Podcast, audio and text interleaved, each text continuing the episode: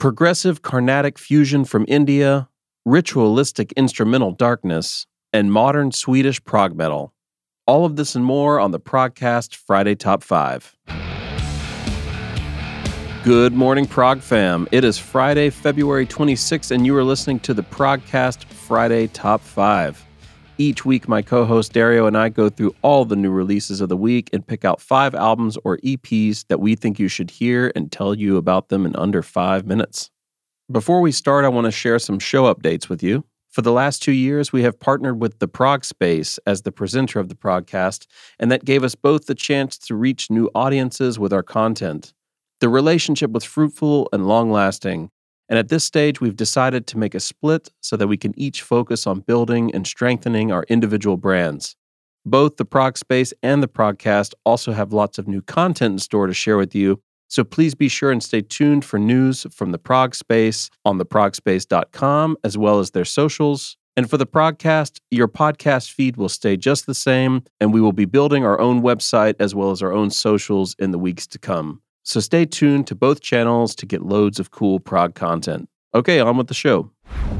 I have to say, a lot of music came out this week, and we featured interviews on the podcast with both Anneke van Giersbergen on Monday to talk about her new album, The Darkest Skies Are the Brightest. And yesterday, Tom Englund from Evergrey was on the line to discuss Escape of the Phoenix. Since we know that these guys will also get a lot of promotion in general for their releases today, we wanted to shine a light on five other great albums that are dropping.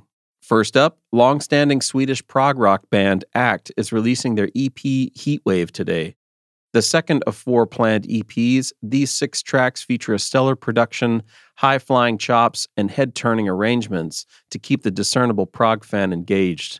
But it also features melodic, anthemic sing along moments to keep your fist pumping. Pure class.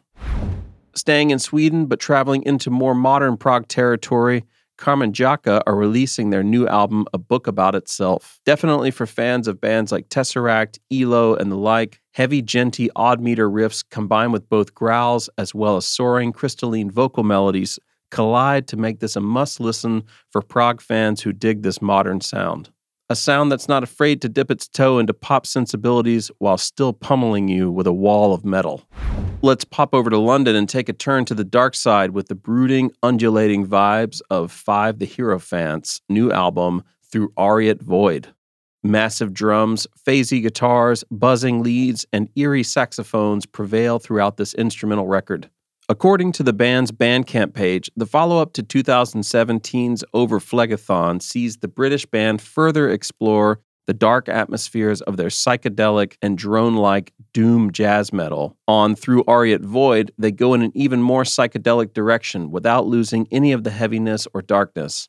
Also, the use of untraditional instruments like saxophone, music saw, zither, and a wide range of percussions. Five the Hero Hierophant creates a totally unique soundscape which you won't find anywhere else. Traveling down to Lisbon, Portugal, let's catch up with the legendary purveyors of dark metal, Moonspell. Nearly 30 years together, the goth metal pioneers release Hermitage, their lucky 13th album. Recorded, mixed, and mastered by Gomez Arellano, who has also worked with Paradise Lost, Ghost, and Solstafir, the record sounds massive. But Hermitage is not just heavy, though. With songs like All or Nothing, the band shows off their other moody, emotionally deep, and melodically rich sound.